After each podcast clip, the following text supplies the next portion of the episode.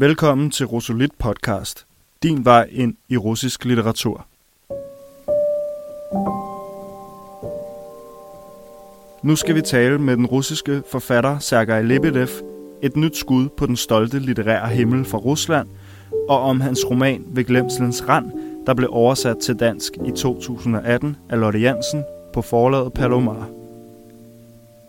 I romanen følger vi hovedpersonen fra han er barn i en landsby i 1980'ernes Sovjetunionen.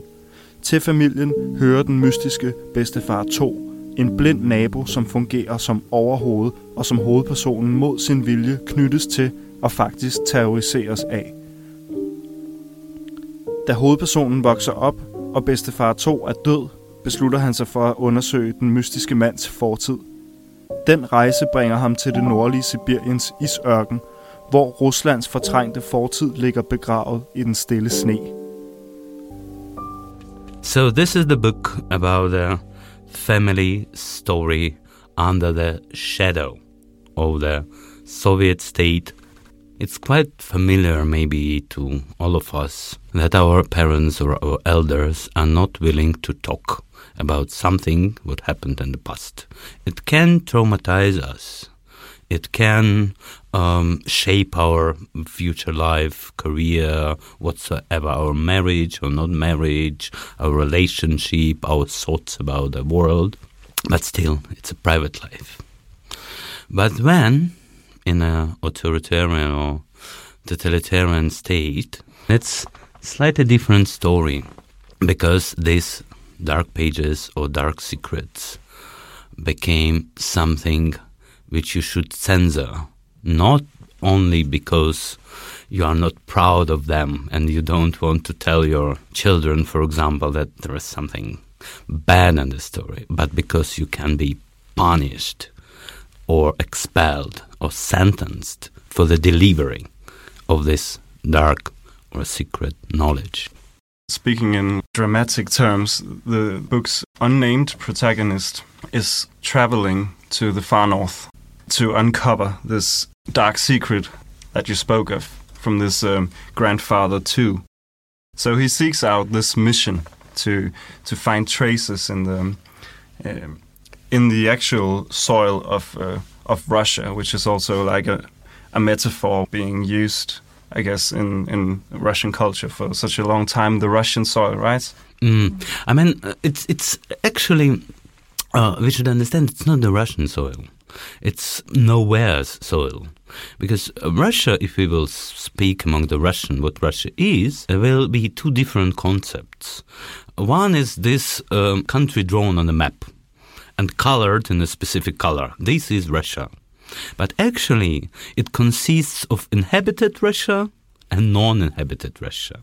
So one country is inhabited country, and the second country is literally the country of the dead, because all the camps which were located in Siberia on the far north were later abandoned, and all the camps cemeteries, which are not cemeteries actually, it's just the holes in the earth where people are not buried because when we refer to the burial, it means some rituals, it means some commemoration, where people were just thrown as a waste, as a rubbish.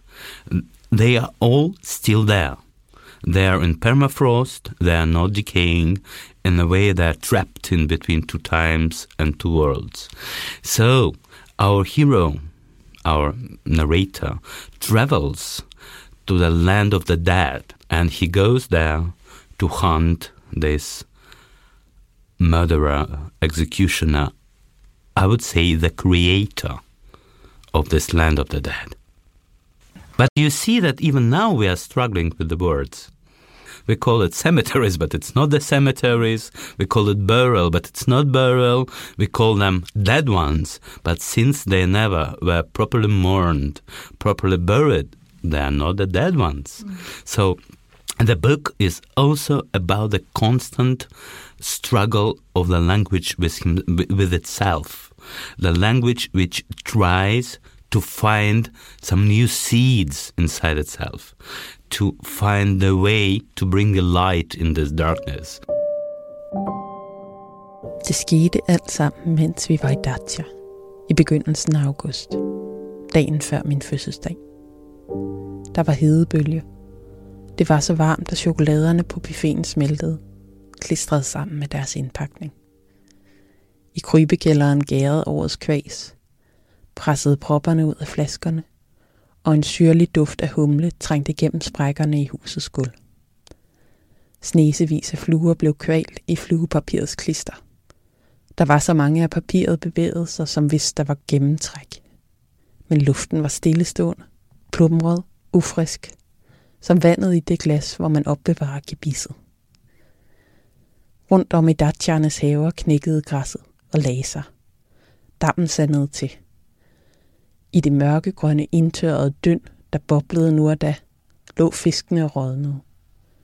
Kraverne samledes ved dammen, satte sig rundt omkring i de lave træer på bredden, puslede rundt i dyndet, pillede med deres næb i fiskenes indvold.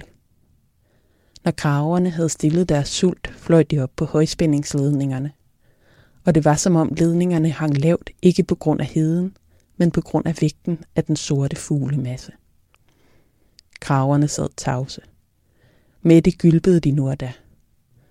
Bedstefar tog gik langs bredden af den stinkende dam og mærkede fuglenes tilstedeværelse over sig og truede dem med sin stok med koverbeslag. Knortet og med et lyserødt skær fra den harpiks, der var trængt ind i træet, lignede den en mumies knogle, beklædt med sener. In my family, there was a memory about the victims of the Soviet state, which was, in a sense, morally satisfying. All of a sudden, I found that one member of our family was not the victim. He was a murderer and the executioner himself, which is also not so rare thing because the totalitarian regimes employed literally so many persons, a lot of them, thousands, dozens of thousands of them. But when I understood this fact, I suddenly realized that in Russia we have no way to speak about such a heritage. There is literally no cultural patterns or cultural experiences which you can rely on when you are yourself in such a situation. There is no language, no shapes, no legal terms, barely nothing. And I found that the only way to out of the situation my, for, for me personally and for maybe for some other people who, who faced the same shock is to write a book is to write a book which can be some sort of the guideline uh, guideline as a path the path as a continuity of stages of rejections understanding acceptance and going through your profession is uh, originally a geologist and journalist. And uh, you, when you read the book, you get the feeling that this has kind of inspired you somehow. Is that correct?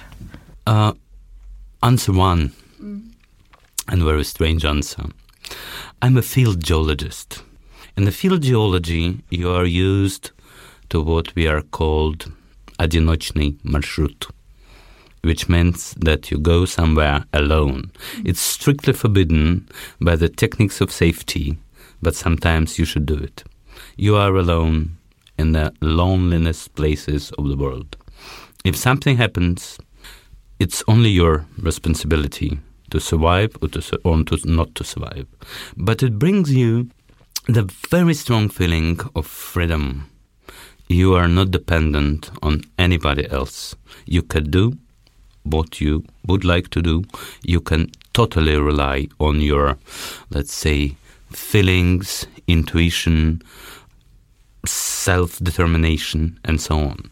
So when I started writing, I had some sort of um, support in my previous experience as a geologist. My writing is this одиночный маршрут, the same thing. Secondly, of course, the geology for me is a very poetical science in a way. On one hand, geology deals with the very concrete things like rocks, minerals. You can touch them, they are not imaginary and so on. But all the processes behind, all the processes which actually shape these rocks, are absolutely elusive. And secondly, the main, uh, let's say, the main issue of geology and the main secret which geology tries to, at least to understand, this time. Geology is all about the time. And when you're a geologist, you are used to deal with the immense quantities of time. You are not afraid of the time. You are uh, maybe the nuclear scientists with the same pattern. They are not afraid of nuclear reactions because of this. For them, they are sort of, you know, pet animals. For the geologist, the time itself is a sort of a pet animal. So, when you face the, the wall which blocks the way back, which blocks the vision towards the past. As a geologist, you are used to it. It's okay for you. Geology teaches you to reconstruct the full picture of the previous, let's say, conditions on the Earth from the very few remaining fossils. Like if you found one shell with its very specific form, with its very specific, you know, dimensions, measurements, and so on. In ideal, it is possible to understand everything about the Earth's climate, something, something, something, just from the shell. And in a way, this former perpetrator, former murderer, was such a shell for me. Uh, he's a living fossil, in a way. He's the man from the time of the dinosaurs. That's so interesting, and it's also the language which you use as a as a writer. It's so um, yeah, it, it is a geologist language, I would say, but also a, a poet's language. It's, you really feel this combination of what we can call scientific description, and then all of a sudden those um, breaks away from what seems rational. Yeah, uh, I, I cannot say that I'm a poet myself, but I'm writing poetry. And I use the poetry quite, I think, consciously as a very special tool because poetry is super sensitive. Poetry can bring you, poetry can drive you further than your regular prose just because of its sensitivity. And if you are really hunting something absolutely elusive, you cannot avoid the poetry because only this very thin nets of the words produced by the poetry can shape something just from the air. It's not the task for the, you know, rational writing, or it's not the task for the regular detective means. It's only this step further. This um, in Russian will be transcendently, transcendental step, which brings us to to this hidden past.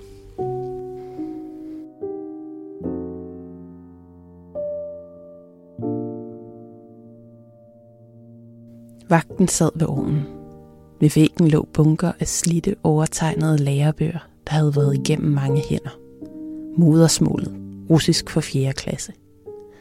Vagten tog en bog af gangen, rev omslaget af, krøllede siderne sammen, for at flammerne bedre kunne få fat, og smed dem i ovnen. De har lukket skolen, sagde han. Men vi får ikke noget brænde, så vi fyrer op med dem her. Det er jo ikke til at holde varmen ellers. Det er et stort bibliotek, så der er nok helt frem til april. Ovnen på den lukkede skole blev fodret med russisk sprog. Hvor du dog havde disse bøger, da du var barn. Disse spørgsmål til teksten. De fremhævede tekstafsnit med, hvad har du lært? Den store, venlige, afrundede skrift.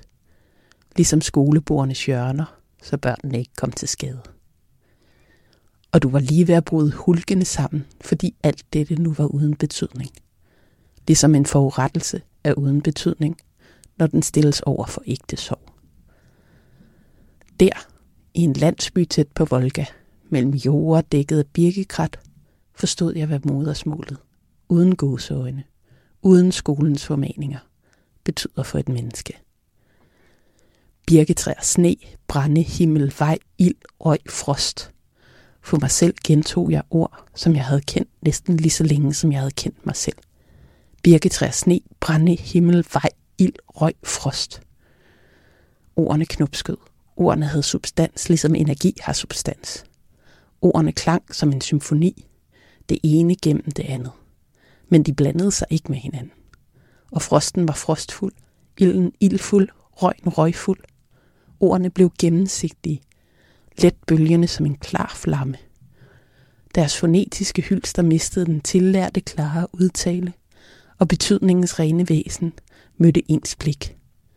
Som når en luftboble en bryder lyset på en ny måde. This whole novel is almost stripped of direct dialogue. You don't have those dialogues between characters. You are getting them referred from like a third part, and this third part is the, the narrator himself. So, in a sense, we have this kind of um, digested experience, like this digested memory, which he refers to. And I'm just wondering, is uh, how is it that we, we don't have the dialogue in the novel? There were the millions of people who lived in the Soviet Union and who experienced the terror, the fear, the suffering, and so on. But when you will start to speak with them, when you will start the dialogue, you will never get it. Not only because of the culture of the silence, but because of the self oppression. For example, when you are in some northern cities, you see two stories buildings. People live there, and it pretends to be the city, but actually it's a former camp. These are not the buildings, these are barracks. But if you will speak with the inhabitants of this former barracks, they will refer to them as a, as a, as a houses, as a home, as a flats, and so on. But they are not. They are barracks. So, in a sense, the dialogue with the victim, the remains of the camps, tells more than those victims who survive. Uh, somehow, it's the division between the nature and the human's nature. Humans' nature are able to recover in a very bad sense, recover with uh, oblivion. Human nature can recover without any trace. Trauma can be hidden so deeply that, in a way, to rely on the collateral evidence, which is nature, is more, I would say, more uh, reliable way of writing about such a things. Et kranje. Et kranje i vandet. Længere op ad floden har vandet et sig ind i skrænten og afsløret en tørvegrav. Og i tørven er der flere kranier. Knogler. Kød, der er gået halvt i opløsning. Og smattet som tranebær, der har ligget under sneen hele vinteren. Det er en af lejrens kirkegårde, der er ved at blive vasket væk, fordi floden har ændret sit løb og fundet et nyt leje. Og du kaster den fisk, du har spist op. Dette kød er i stallingens kød, og du er nu en menneskeæder. I alle menneskeædere, fordi I har spist fisken, drukket vandet, hvor I de døde er gået i opløsning. Du får kvalme, men urenheden kan ikke vaskes væk. Den vil for altid være i din krop, i dit blod og du forbander fiskestingerne, fiskesnøren, madingen. En lille krog med skæg sidder nu fast i din læbe. Du har slugt blinket, der sønderriver dine indvolde. Fiskebenene, som I smed i floden, og menneskeknoglerne. Du indser pludselig, at du altid har været et led i fødekæden. Din erindring tjente som morredskab. Den var alt for fokuseret på dig selv og med dit liv fuldblodigt og stærkt. Har du nærmest holdt fast i, at tilværelsen ikke havde lidt skade lidt tab. Livet vil overkomme alt, udglatte alt. Og du forstår da, at det ikke er tilfældigt, at du nu har modtaget dette dødens sakramente. Gennem det ser du, som med en nyvunden synets gave, din krop, din erindring, din skæbne som en forudbestemmelse, slægtens arv, erindringens arv, arven efter fremmede menneskers liv. Alt tørster efter ord, leder efter en stemme, efter at blive opfyldt, ført til ende, blive kendt og. In a way, it's like you are the person in a strange magic world where all the things are not what they pretend to be. There is a, some sort of a dark spells on every thing, on every item, on every memory. And your job or your mission actually is maybe not to um, force them to speak but to bring out the spells. It's the first step. Maybe somebody will go further, but in the beginning, somebody could go, should go. So, in a way, this very strange and very alien book. It's an alien book because the narrator is sort of alien to this environment, but he comes and puts everything in its proper position. So this is also why this this travel that the protagonist is uh, engaging in it, it's more a travel in in time than it is in space actually or it's a travel to this country of the head which is somehow absolutely real because we can just locate it on the map. And somehow is absolutely surreal because the reality is surreal there. There are some very special places on the earth where reality is surreal because it was twisted, perverse, because it was used by the evildoers and it had this, let's say, footprint of the evildoers on it. For example, just a few weeks ago, I've been in the museum of the, concentration camp in Terezin in in Czech Republic. Yeah, where in 1944 or 45, the ashes of all those who were burned in the crematorium were just thrown to the river. 25,000 people. And you see the river, it's nothing more. But in the same time, this river exists in some other dimension or some other meaning. It's not a river anymore. So the same thing goes to this northern territories. It's really hundreds of kilometers of nothingness, which should become somethingness. I'm sorry. And uh, since we cannot, uh, for, for the quite a practical reason, establish the monuments there, bring all the people there to commemorate, the only thing to to to establish the connection between these two worlds is this passage, is this way of the hero, which is established by literature. Du har lyttet til et podcast fra Russolit. Programmet er tilrettelagt og lavet af Jesper Nyeng, Ane Løvetofte, Ida Spar Ulrik og Nana Kofod Nielsen med producerassistance fra Morten Høj. Jinglen er komponeret og indspillet af Sebastian Garst Krop.